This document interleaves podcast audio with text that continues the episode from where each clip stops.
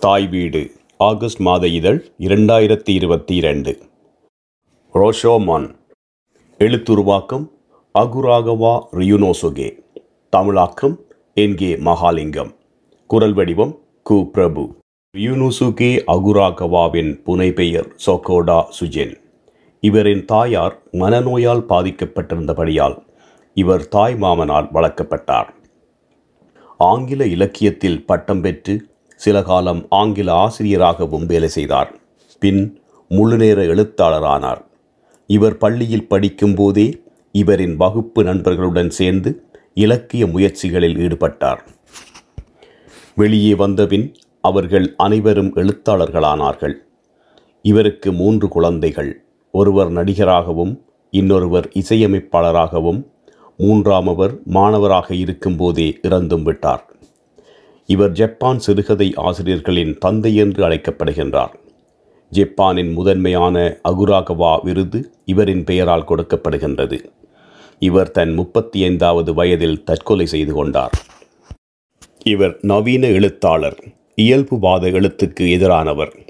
இவரின் எழுத்து செவ்வியல் படைப்புகளையும் வரலாற்று நிகழ்வுகளையும் வெளிப்படுத்துவன. இலக்கியம் உலகளாவியது என்பதில் நம்பிக்கையுடையவர். அதனால் மேற்கத்திய ஜப்பானிய பண்பாடுகளை முரளில்லாமல் கையாளலாம் என்று நம்பினார். உள்ளடக்கத்திலும் பார்க்க எப்படி கதை சொல்லப்படுகிறது அதாவது வடிவம் முக்கியமானது என்பது இவர் கருத்து. முப்பத்தி ஐந்து வயதிற்குள் மறைந்துவிட்ட போதிலும் நூற்றி ஐம்பதுக்கு மேற்பட்ட சிறுகதைகளை எழுதியிருக்கின்றார். ஹைக்கு கவிதைகளும் எழுதியுள்ளார். இவரின் இன்னக்ரோ ராஷோமான் ஹானா போன்ற சிறுகதைகள் புகழ்பெற்றவை. புகழ்பெற்ற சினிமா இயக்குனரான அகிரா குருஷோவா இவரின் சிறுகதையை ஒஷோமான் என்ற சினிமா படமாக இயக்கியுள்ளார். புராதன ஜப்பானின் தலைநகரமாகிய கீட்ரோவில் ரொஷோமோன் என்பது ஒரு மிகப்பெரிய வாயில் கதவு. அது நூற்றி ஆறு அடி அகலமும் இருபத்தி ஆறு அடி உயரமும் உள்ளது. அதன் மேற்பகுதியில் முகட்டு கம்பம் உள்ளது. அதன் கட்சுவர் எழுபத்தி ஐந்து அடி உயரம். ஜப்பானின் தலைநகரம் கியூட்டோவிற்கு மாற்றப்பட்ட போது இந்த வாயில் கதவு எழுநூற்றி எண்பத்தி ஒன்பதில் கட்டப்பட்டது. மேற்கு கியூட்ரோ நலியத் தொடங்கியதுடன் இந்த வாயில் கதவின் மோசமாக பாழடைப்படத் தொடங்கியது. பல இடங்களில் வெடிப்பும் இடிபாடுகளும் விழத் தொடங்கின. அதனால் கள்ளர்களும் கொள்ளையர்களும் ஒளியும் இடமாக அது மாறியது. உரிமை கோரப்படாத சடலங்கள் எரியும் இடமாகவும் மாறியது. அது ஒரு குளிரான மாலை நேரம். சமுராயின் ஒரு சேவகன் மலை விடும்பரை ரொசோமோனின் கீழே நின்றான். அந்த அகலமான வாயில் கதவின் அடியில் அப்போது வேறொருவரும் இல்லை. தடித்த தூணில் கருஞ்சிகப்பு அரக்கு இங்கும் அங்கும் தேய்ந்து போய் இருந்தது வெட்டுக்கிளி ஒன்று அதன் மேல் குந்தியிருந்தது. ரொஷமோன் வாயில் கதவு சுஜாகா தெருவில் இருந்தால் குறைந்தது இன்னும் சிலராவது முக்கோணத் தொப்பி அல்லது கனவான்களின் தலைக்கவசம் அணிந்து கொண்டு மழை விடும் வரை அங்கேயே நின்று கொண்டிருப்பார்கள் என்பதை எதிர்பார்க்கலாம். ஆனால் அப்போது அதன் அருகே அமையில் இவனைத் தவிர வேறொருவரும் இல்லை. கடந்த சில ஆண்டுகளாக கியூட்டோ நகரத்தில் பல பேரழிவுகள் நிகழ்ந்துள்ளன. நிலநடுக்கம் சூறாவளி தீ போன்றவை. அதனால் கியூட்ரோ பெரும் அழிவை சந்தித்துள்ளது. பழைய வரலாற்று குறிப்புகள் இங்கே புத்த படிமங்களின் உடைந்த துண்டுகள் பொருட்கள் அரக்கு தேய்ந்து போன தங்கம் அல்லது வெள்ளித் துண்டுகள் போன்றவை விறகுக்காக விற்பதாக தெரு ஓரங்களில் குவித்து வைக்கப்பட்டிருப்பதாக சொல்லுகின்றன. கியூட்ரோவின் நிலவரம் அப்படித்தான். ரொஷோமோனை திருத்துவது முடியாத காரியம். அந்த அழிவை சாதகமாக்கிக் கொண்டு நரிகளும் காட்டு மிருகங்களும் வாயிற்கதவின் இடிபாடுகளை தமது வசிப்பிடங்களாக ஆக்கிக் கொண்டிருந்தன. கள்ளர்களும் கொள்ளைக்காரர்களும் தமது ஒளிவிடங்களாக அதை ஆக்கிக் கொண்டார்கள். இறுதியிலே உரிமை கோரப்படாத சடலங்களை அந்த வாயிலடுக்கி கொண்டு வந்து கைவிட்டு ஏகும் வழக்கமும் ஏற்பட்டுவிட்டது. இருட்டிய பின் அந்த இடம் மிகவும் அமானுஷ்யமான இடமாக மாறியதால் எவரும் அவ்விடத்திற்கு போக பயப்படுவார்கள். காகக்கூட்டம் ஒன்று எங்கிருந்தோ பறந்து வரும். பகல் வேளையில் கரையும் அப்பறவைகள் வாயிலின் முகட்டு கம்பத்தை சுற்றி வட்டமிடும்.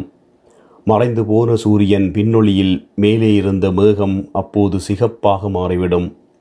அப்போது அந்த பறவைகள் வாயில் கதவின் குறுக்காக எண்ணற்ற எள்ளை எறிந்தது போல் காணப்படும்.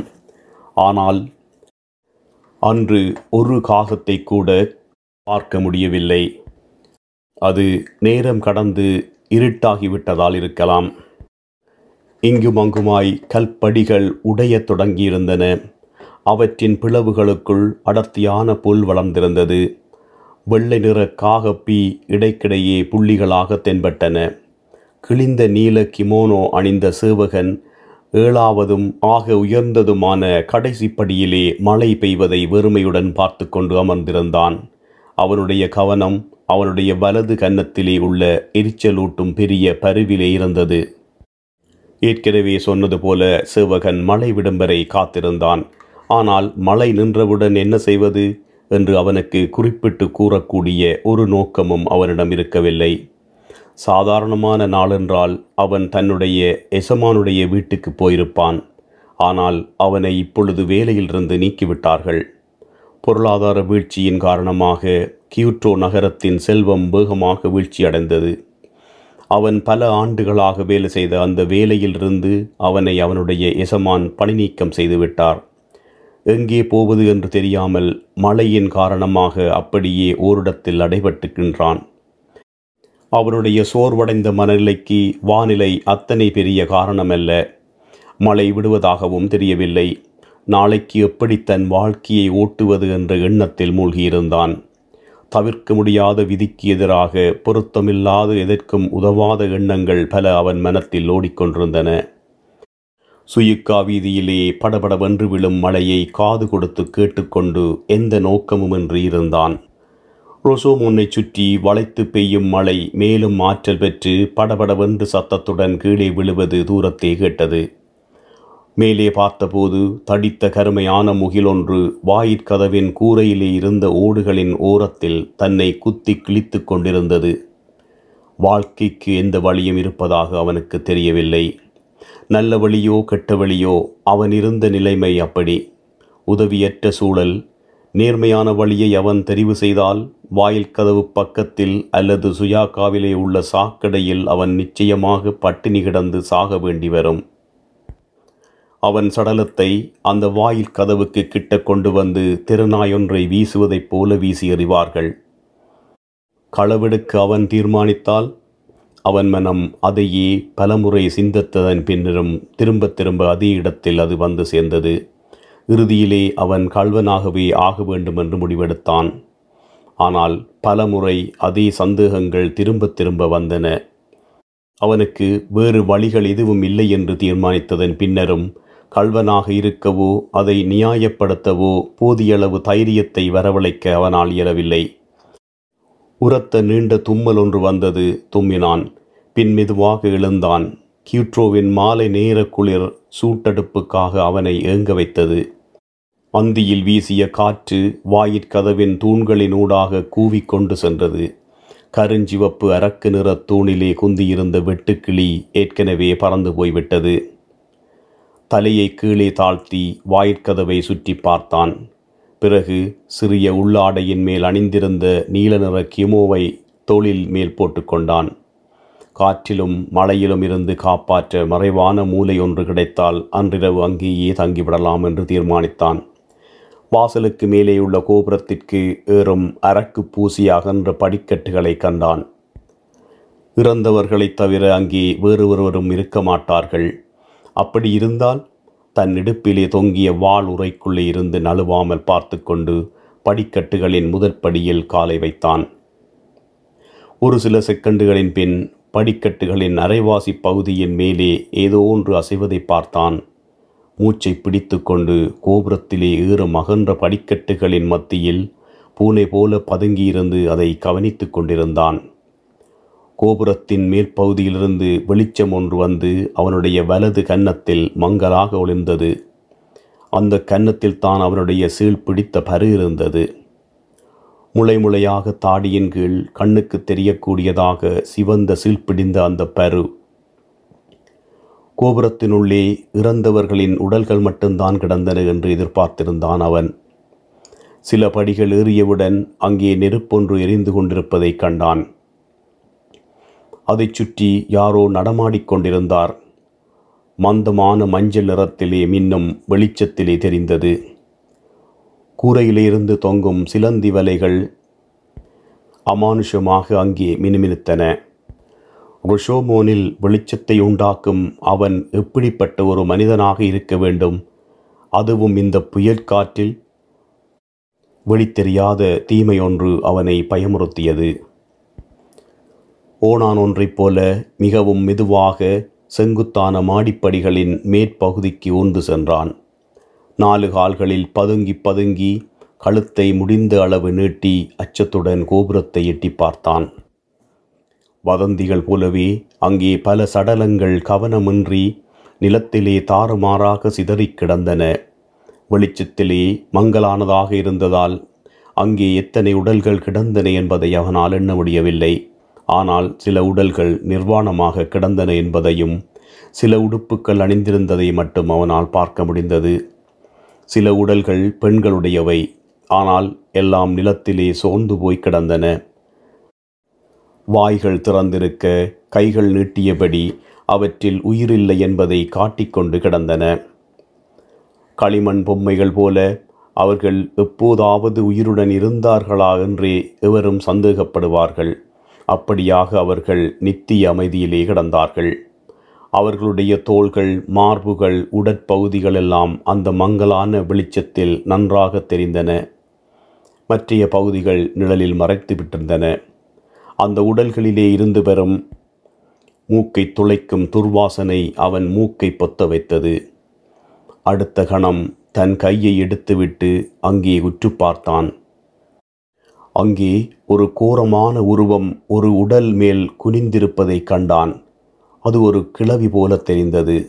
மெலிந்த நரைத்த முடியுடைய கன்னியாஸ்திரி போன்ற தோற்றமுடைய கிளவி தேவதாறு மரக்கிளையிலே செய்யப்பட்ட சூழ் விளக்கொன்றை வலது கையிலே ஏந்தி ஒரு சடலத்தின் முகத்தை எட்டி பார்த்தது. அந்த சடலத்திற்கு நீண்ட தலைமுடி இருந்தது. அறியும் ஆர்வத்திலும் பார்க்க பயங்கரத்தால் உந்தப்பட்டு ஒரு சில நிமிடங்கள் மூச்சு விடக்கூட மறந்து போய் நின்றான். தலைமுடியும் உடல் மயிரும் குத்திட்டு நின்றன. பயத்துடன் பார்த்து கொண்டிருந்த போது அவள் சூழ்விளக்கை இரண்டு நிலப்பலகைகளுக்கிடையே ஒட்டி வைக்கவிட்டு சடலத்தின் தலையிலே கை வைத்து நீண்ட தலைமயிரை ஒவ்வொன்றாக ஒரு கையால் இழுக்கத் துவங்கினாள். குரங்கு தன் குட்டியின் தலையிலே உள்ள பேனை இழுத்து எடுத்துக்கொள்வது போல அவள் கை அசைய அசைய தலைமயிர் ஒழுங்காக வெளியே வந்து கொண்டிருந்தது. தலைமயிர் வர வர அவனுடைய பயம் இதயத்தில் இருந்து மறைந்தது. அந்த முதியவளின் மேலுள்ள வெறுப்பும் மேலும் அதிகரித்தது. வெறுப்பிற்கு மேலாக தீமைகள் அனைத்திற்கும் எதிரான விரோதம் அவனை ஆட்கொண்டது. அந்த கணத்தில் பட்டினி கிடந்து சாவதா அல்லது கல்வனாவதா என்ற கேள்வியை அவன் எழுப்பினான். அதுவே சற்று நேரத்தின் முன் எழுந்த கேள்வி சாவதையே தெரிவு செய்வா என்பதை சொல்வதற்கு அவன் தயங்கியிருக்க மாட்டான். தீமையின் மேல் ஏற்பட்ட அவனுடைய வெறுப்பு அந்த முதியவள் தரையிலே நுழைத்திருந்த தேவதாரு மரக் குச்சியின் ஏற்பட்ட சூழ் போல பற்றி எறிந்தது அவள் ஏன் இறந்தவளின் தலைமயிரை இழுத்தெடுக்கின்றாள் என்று அவனுக்கு புரியவில்லை. அதனால் அவள் செய்யும் அந்த செயல் நல்லதா கெட்டதா என்று சொல்லத் தெரியவில்லை. ஆனால் அவனுடைய கண்களிலே ரொஷோமோனில் அந்த புயல் இரவில் இறந்தவளின் முடியை இழுத்தெடுப்பது மன்னிக்க முடியாத குற்றம். ஆனால் ஒரு கொஞ்ச நேரத்திற்கு முன் தானும் ஒரு கல்வனாக வருவதற்கு நினைத்திருந்தான் என்பது அவன் மனத்தில் எழவில்லை. கால்களில் எழுந்து நிற்பதற்கு தன்னை வலுவாக்கிக் கொண்ட பின் படிக்கட்டுகளிலிருந்து எழும்பினான். கையிலே வாளை பிடித்து கொண்டு முதியவளின் முன்னால் போய் நின்றான். விகாரமான அந்த கிழவி அவனை திரும்பி பார்த்தாள். கண்களிலே பயங்கரம் போன் தோன்ற நடுங்கிக் கொண்டு பாய்ந்தெழுந்தாள். ஒரு சிறுகணம் நின்றபின் தன்னை நிலைப்படுத்தி கொண்டு கீறிச்சு கொண்டு படிக்கட்டுகளில் பாய்ந்தாள். பிசாசே எங்கே போகிறாய்? என்று சத்தம் போட்டான். நடுங்கிக் கொண்டிருந்த விகாரமான அந்த கிழவி அவனை கடந்து போக முயன்றபோது வழியை தடுத்தான். இருந்தும் அவள் தன்னை தள்ளிக்கொண்டு கடந்து செல்ல முயன்றாள். அவள் தன்னை கடந்து போகாமல் இருப்பதற்காக அவளை பின்னுக்கு தள்ளிவிட்டான். இருவரும் போராடினார்கள். சடலங்கள் மேல் இடையிலே விழுந்தார்கள். மல்லு கட்டினார்கள். முடிவு என்ன என்பதில் சந்தேகமில்லை. ஒரு சிறு கணத்தில் அவள் கையை பிடித்து முறுக்கி அவளை தரையிலே விழச் செய்தான். அவள் கைகள் மெலிந்து எலும்பும் தோலுமாக இருந்தன. ஒரு கோழியின் கணுக்காலிலே உள்ள இறைச்சியிலும் பார்க்க அங்கே தசைகள் அதிகமில்லை. தரையிலே அவள் விழுந்தவுடன் தன் வாளை உருவி அவளுடைய கண்கள் முன் அதை நீட்டினான். அவள் அமைதியாக கிடந்தாள். வலிப்பு வந்தவள் போல நடுங்கினாள். கண்கள் அகலத் திறந்து விழிக்குழிக்குள்ளே இருந்து வெளியே வந்தது போல இருந்தன. மூச்சு திணறியது. விகாரமானவளின் உயிர் இப்போது அவன் கையிலே இருந்தது. அது அவனுடைய கொதிக்கும் சீற்றத்தை தணித்தது. அமைதியான பெருமையும் திருப்தியும் அவனுக்கு அளித்தது. அவளை குனிந்து பார்த்து சற்று அமைதியான குரலில் சொன்னான் இங்கே பார். நான் உயர் போலீஸ் ஆணையாளர் இல்லை. இந்த வாயிற்கதவால் போய்க் கொண்டிருந்த ஒரு அந்நியன். நான் உன்னை கட்டி வைக்கவோ ஒன்றும் செய்யவோ போவதில்லை. ஆனால் அங்கே என்ன செய்து கொண்டிருந்தாய் என்று நீ எனக்கு சொல்ல வேண்டும். அந்த முதியவள் தன் கண்களை மேலும் அகலத் திறந்து அவனை உற்று பார்த்தாள். கூர்மையான சிகப்பு கண்களை உடைய வேட்டையாடும் பறவை போல இருந்தது. உதடுகளை அசைத்தாள். அவை அவளுடைய மூக்குக்குள் சுருங்கி போயிருந்தன. எதையோ மெல்கின்றாள் போல. அவளுடைய கூரான குரல்வளை ஒடுங்கிய தொண்டையில் அசைந்து கொண்டிருந்தது. தொண்டையிலிருந்து காகம் கத்துவது போன்று மூச்சிறைக்கும் ஓர் ஒலி கேட்டது. நான் தலைமுடியை இழுத்தெடுத்து தலைமுடியை இழுத்தெடுத்து பொய்முடி செய்ய அவளுடைய பதில் அவனுக்கு புரியாத எல்லாவற்றையும் இல்லாமலாக்கி ஒருவித ஏமாற்றத்தையே கொண்டு வந்தது. நடுங்கும் ஒரு முதியவளாக அவன் காலடியில் கிடந்தாள். இனிமேல் அவள் ஓர் அமானுஷ பிறவி அல்ல பொய்த் தலைமுடி செய்து விற்கும் விகாரமான ஒரு பெண் மட்டுமே. கொஞ்ச உணவுக்காக அவள் மேல் அருவெருப்பே அவனுக்கு தோன்றியது. அந்த உணர்ச்சியே அவளிடமும் தோன்றியிருக்க வேண்டும். முதியவள் சடலத்திலிருந்து பிடுங்கிய அந்த மயிரை இன்னும் பிடித்து கொண்டிருந்தாள். பின் தன் உடைந்த குரலில் இந்த வார்த்தைகளை முணுமுணுத்தாள். உண்மை. சடலங்களில் இருந்த தலைமயிரிலிருந்து பொய்முடி செய்தால் உனக்கு பெரிய தீமையாக தோன்றலாம். ஆனால் அவை இந்த இடத்திலே கிடந்து ஒரு பயனையும் ஒருவருக்கும் கொடுக்கப் போவதில்லை. நான் இழுத்தெடுத்த அழகான கருத்த முடியுடைய அந்த பெண் பாதுகாவலர்களின் முகாமிலே உலர்ந்த பாம்பு சதை கருவாடு என்று விற்றவள். கொள்ளை நோயால் அவள் சாகாமல் இருந்திருந்தால் இன்னும் அதை விற்று கொண்டுதான் இருந்திருப்பாள். பாதுகாவலர்கள் அவளிடமிருந்து அந்த இறைச்சியை வாங்கிக் கொண்டு அந்த இறைச்சி நல்ல ருசி என்று சொல்லிக் கொண்டிருந்தார்கள். அவளிலும் பிழையில்லை. அவள் அப்படி செய்திருக்காவிட்டால் அவளும் பட்டினியால் செத்திருப்பாள். அவளுக்கு வேறொரு தெரிவும் இருக்கவில்லை. நான் வாழுவதற்காக இப்படி செய்கின்றேன் என்று அவளுக்கு தெரிந்திருந்தால் அவள் அதை பற்றி நான் இதை செய்வதைப் பற்றி அவள் சில வேளை கவலைப்பட்டிருக்க மாட்டாள்.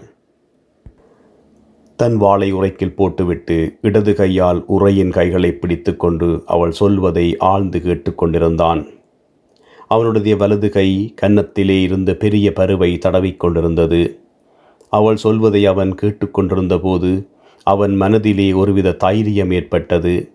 அந்த தைரியம் கொஞ்ச நேரத்திலே முன் வாயிற்கதவின் கீழிருந்தபோது அவனிடம் இருக்கவில்லை.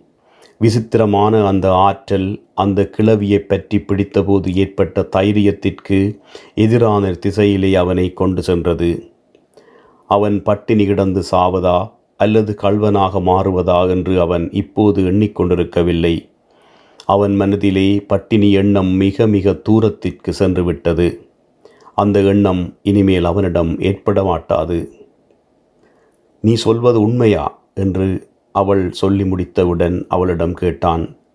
ஒரு வகை நக்கலுடன் பருவிலே இருந்த தனது வலது கையை எடுத்தான். முன்புறம் குனிந்து அவள் கழுத்தை பிடித்து தூக்கி அவளிடம் கூர்மையாகச் சொன்னான். அப்படியென்றால் நான் உன்னிடமிருந்து கொள்ளையடிக்கலாம் அல்லவா? நான் உன்னை கொள்ளையடிக்காவிட்டால் நான் பட்டினியால் சாக வேண்டும். அவளுடைய உடம்பில் இருந்த உடுப்புக்களை பிடுங்கினான். அவற்றை விடாமல் அவள் போராடினாள். அவனுடைய கால்களை பிடித்தாள். அவன் மேல் உடுப்புக்களை பிடுங்கி எடுத்த அவன் அவளை சடலங்களின் மேல் உதைந்து விட்டான். ஐந்து படிகளுக்கு மேலுள்ள படிக்கட்டுகளிலே அவன் நின்றான். அவளிடமிருந்து பிடுங்கிய மஞ்சள் துணிகள் அவனுடைய கைகளிலே இருக்க அவன் சரிவான படிகளில் வேகமாக இறங்கி இரவின் படிகுழிக்குள் மறைந்து விட்டான். அவன் படிகளில் இறங்கும்போது ஏற்பட்ட இடியொலி வெற்று கோபுரத்துள் இடியென இடித்து கொண்டிருந்தது. பின் அதுவும் அடங்கிவிட்டது சற்று நேரத்தின் பின் விகாரமானவள் தன் உடலை தூக்கிக் கொண்டு சடலங்களின் நடுவிலிருந்து எழும்பினாள். இன்னும் மினுமினுத்துக் கொண்டிருந்த தேவதாறு சூழின் ஒளியிலே முணுமுணுத்து கொண்டும் முனகிக் கொண்டும் படிக்கட்டுகளில் ஏறி மேல்படிக்கு ஊந்து சென்றாள். அவள் முகத்தில் விழுந்து கிடந்த நரைமயிருக்கு ஊடாக மின்னும் மொழியிலே கடைசி படியை உற்று பார்த்தாள். அதன்பின் இருள் மட்டும்தான் அங்கே அறியப்படாதவையும் அறியாதவையுமே இருந்தன. நன்றி.